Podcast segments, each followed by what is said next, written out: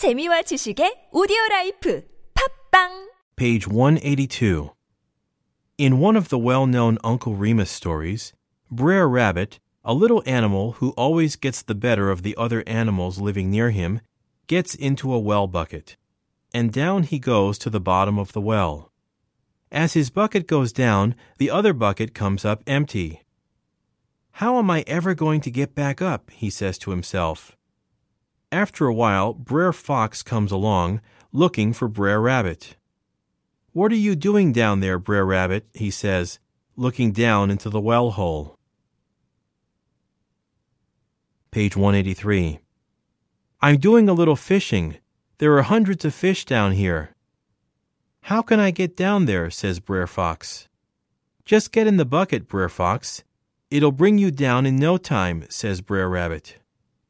And as the fox goes down, up comes Brer Rabbit to the top in his bucket, as he wanted to do. The two buckets go by one another on the way. Good day, Brer Fox. Some go up and some go down. A happy landing to you, says Brer Rabbit, with a smile and a wave of the hand. Such stories about animals are as old as any inventions. Page 184. Here is a water wheel being turned by water power. The weight of the water falling into the buckets turns the wheel, and the wheel in turn turns great round stones for crushing grain and making it into flour. Men took their grain to the miller to be made into flour. Then they took the flour away, and their wives made it into bread. People did all this everywhere in the old days before the invention of steam engines and electric power. Page 185. Here is a windmill which does the same sort of work. The wind pushes the sails of the windmill round. The work of the windmill is dependent upon wind. When there is no wind, the miller cannot make flour, because there is no power to turn the millstones round. There is an old song about a miller who lived by himself and could be heard singing a song all day long. I care for nobody, no, not I, and nobody cares for me, sang the miller. What he meant was that he did not love anyone and that nobody loved him. He had no hopes or fears. He did not hope for anything or fear anyone. Page 186. In many parts of the earth, the climate is either too hot or too cold for humans most of the year. But it is now possible to put automatic controls over temperature into houses, offices, and work plants. Here is a thermostat which keeps the temperature of the air as high or low as we want. We put the pointer at 70 degrees Fahrenheit. Then the thermostat will keep the temperature of the room near 70 degrees Fahrenheit, the point on the scale to which the pointer points. Page 187. A thermostat is designed for this purpose. Its design makes use of our knowledge of what metals do when heated. This is the way it works. Different metals get larger by different amounts as they are heated. Two long, thin pieces of such different metals are bent together like this inside the thermostat. When the temperature in a room goes above 70 degrees Fahrenheit, the metal on the outside gets longer than the metal on the inside. This moves the arm to the right and shuts off the fuel in the heating system of the house. Page 188. When the room gets too cold, the piece of metal on the outside gets shorter and moves the arm to the left. This turns on the heating system and more fuel is burned to warm the house. The purpose of putting a thermostat into a heating system is to control temperature. In hot climates, what is important is to cool houses by sending fresh cold air through them.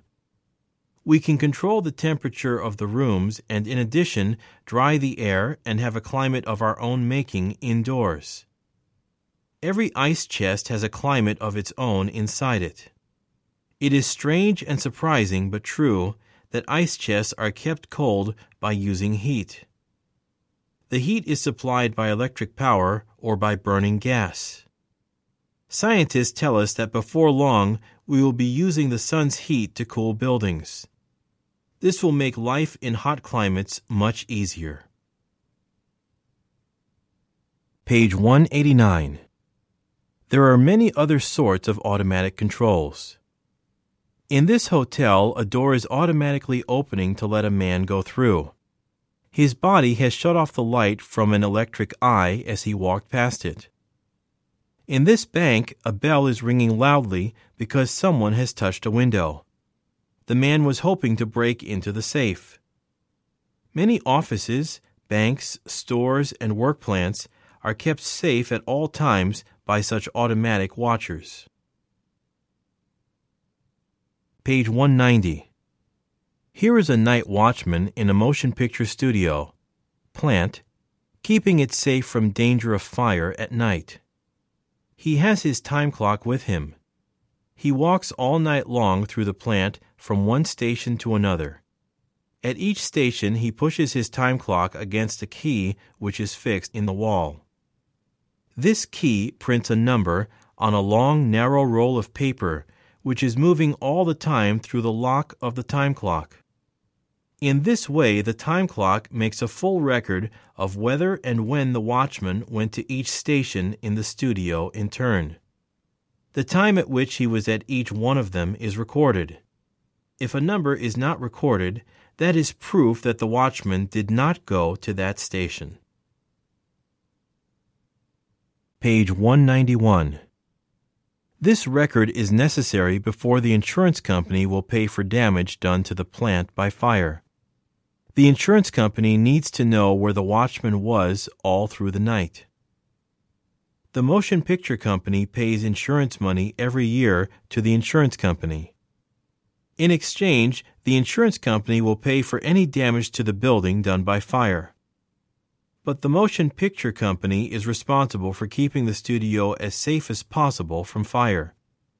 The night watchman with his time clock is part of the system of keeping the studio safe from fire. Page 192. Here is a more fully automatic part of a system of controls against fire. Some metals melt at low temperatures for metals.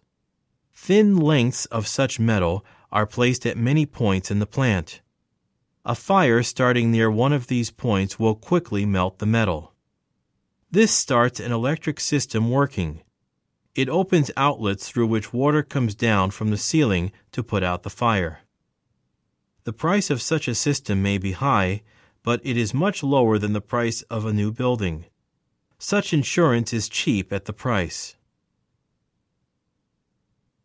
Page 193. Much of the work in present day factories has to be automatically controlled. The much talked of assembly line was a first step in this direction. It lets us make automobiles and many other things much more cheaply than they could be made before. An assembly line is a moving line of parts of whatever is being made.